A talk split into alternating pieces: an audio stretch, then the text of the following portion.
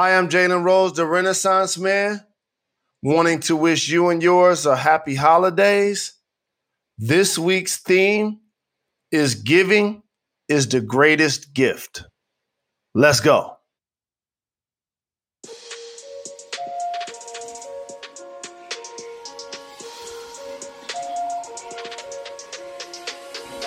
Hi, I'm Jalen Rose, and welcome to the Renaissance Man podcast presented by the New York Post, a show where we cover trends in fashion, entertainment, current events, and everything in between.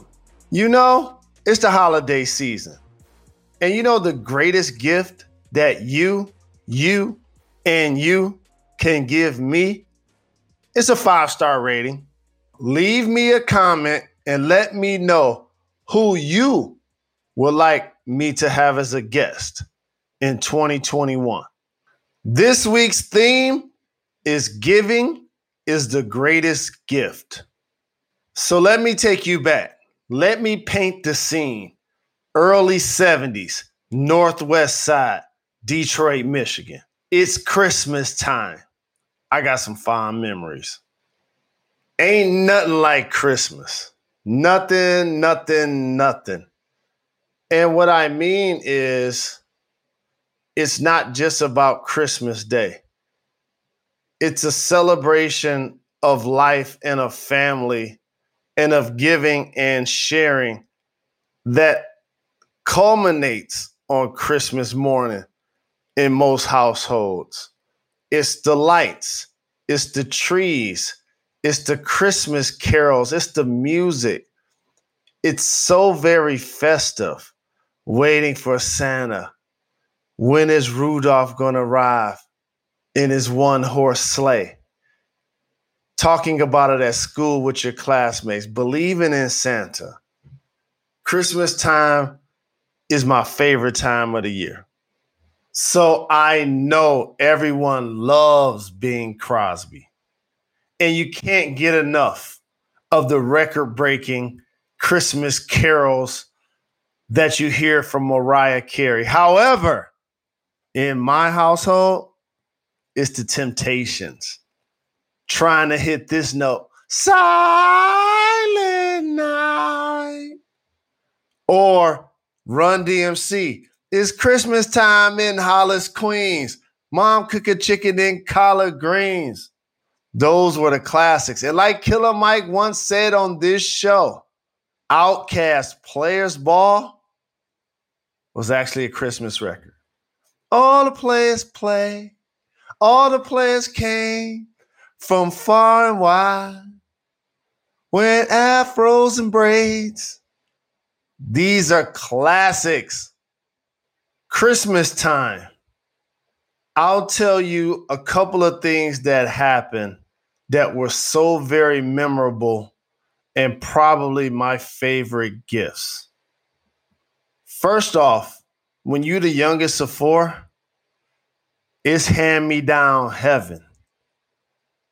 And what I mean by that is the food in the kitchen, the clothes on your back, the socks on your feet.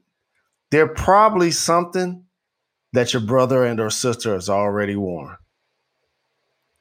So Christmas Day, if you can write out a list, oh, I was the best at writing out a list. As a matter of fact, I would actually put where you can buy it. See, this is before Google, this is before Amazon. I would put exactly where you could buy it. And you ready for this? And how much it cost. I made sure I wrote the letter out. And I tell you, I got great penmanship. I put it in cursive. I make sure it was neat, no mistakes, nothing crossed out. But I noticed the trend years and years in a row. 90% of the things that I asked for on my list, I never got. And so, therefore, there was one Christmas. I wanted it so bad, so bad. Saw it, Mattel, I wanted a race car track. Yeah, I had a couple of Model T cars, but I wanted an actual race car track that I could take my time, set up the obstacle course, and then charge up the cars. Zoom, zoom, zoom. I set it up, created the obstacle course.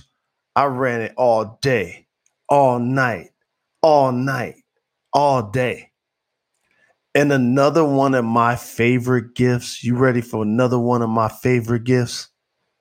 The electric throwback original football board. See, I know a lot of you youngsters out there, you're like, what is an electric football game? Well, that's exactly what it was. You had the Steelers, you had the Packers, you had the Cowboys. Of course, we made our Detroit Lions. And you know how you made them different besides just the colors that they came in? Oh, you dressed them up with some napkins, some paper towel, gave them some flavor, gave them some colors. Oh, another one. What about the handheld football game? I think it was Hasbro. Oh man, play all day. Up, down, up, down, up, down, down, up, down, up, down, up, up, down, up, down. Going from screen to screen to screen to screen to screen. As you can see, I was a video game junkie. So those are some of my favorite gifts. I got a dirty secret. Parents, you riding in the car, you in the kitchen preparing a holiday dish, cover up your kids' ears right now. I do not want to spoil any surprises. But for so many years, and I'm giving you another chance, cover up any kids' ears right now because for so many years, I truly believed that I was writing Santa when I was writing my mom. So leaving out the milk and cookies, that was for my mom. And you know what I did one year? Because my mother loved milk, but she like it mixed with Pepsi. Yes, milk and Pepsi. And let me tell you what made me realize that it was my mom. You ready for this? We didn't have a chimney. So I remember certain times like I'm gonna make sure the door's locked. I'm gonna make sure the windows locked. If Santa come, we don't have a chimney.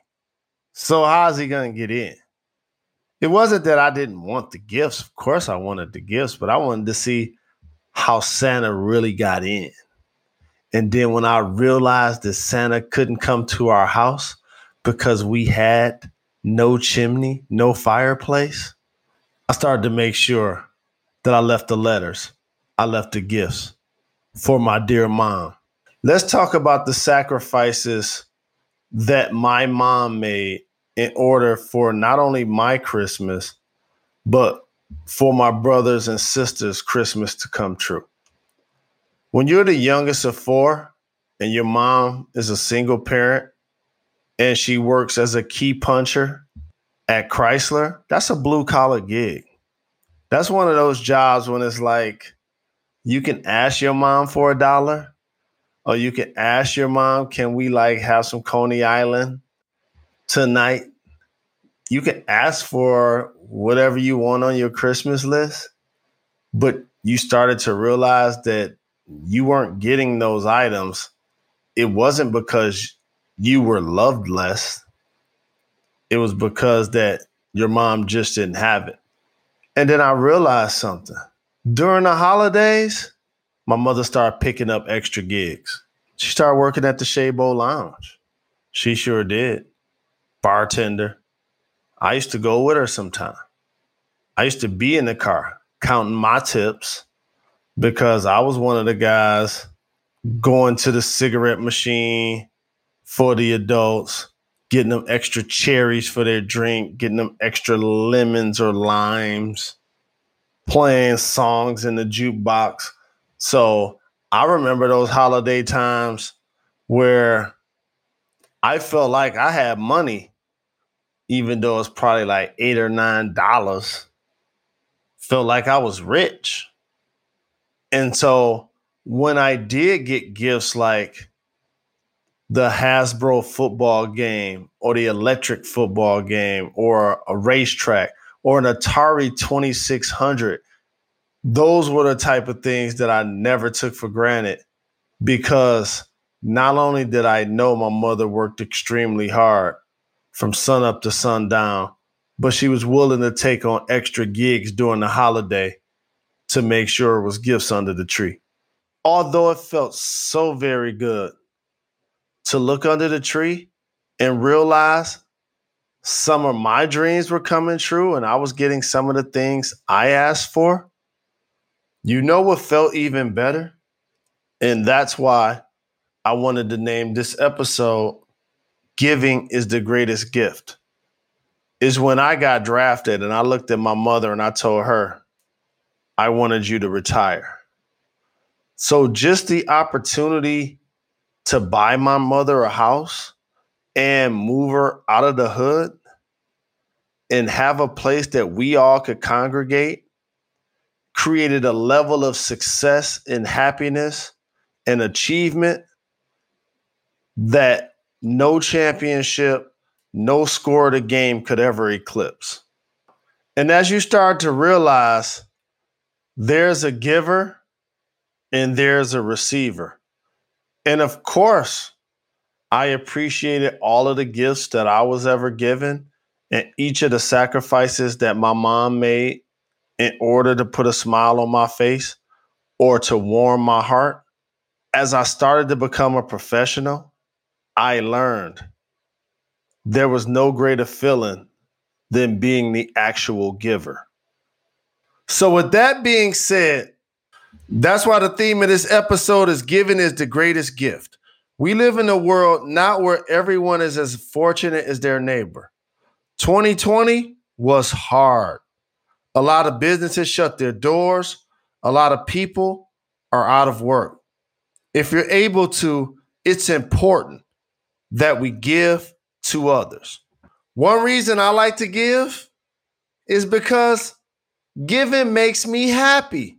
That's right, giving makes me happy.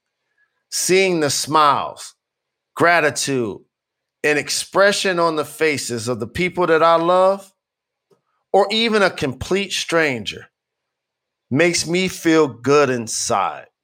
Another thing I've learned from giving throughout the years giving inspires giving.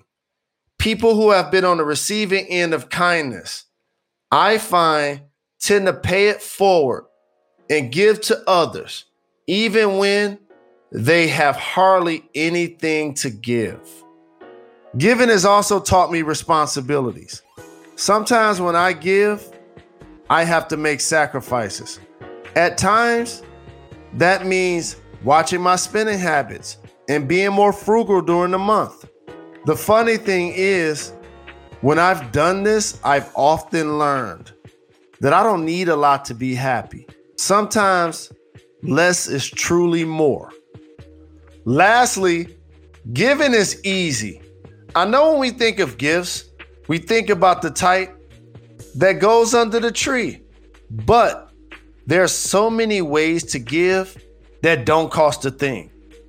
You could give your time, you could give your warmth and friendship.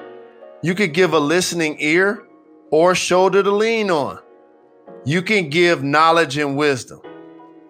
Like Winston Churchill once said, we make a living by what we get. We make a life by what we give. I'm Jalen Rose the Renaissance Man. I love you and happy holidays.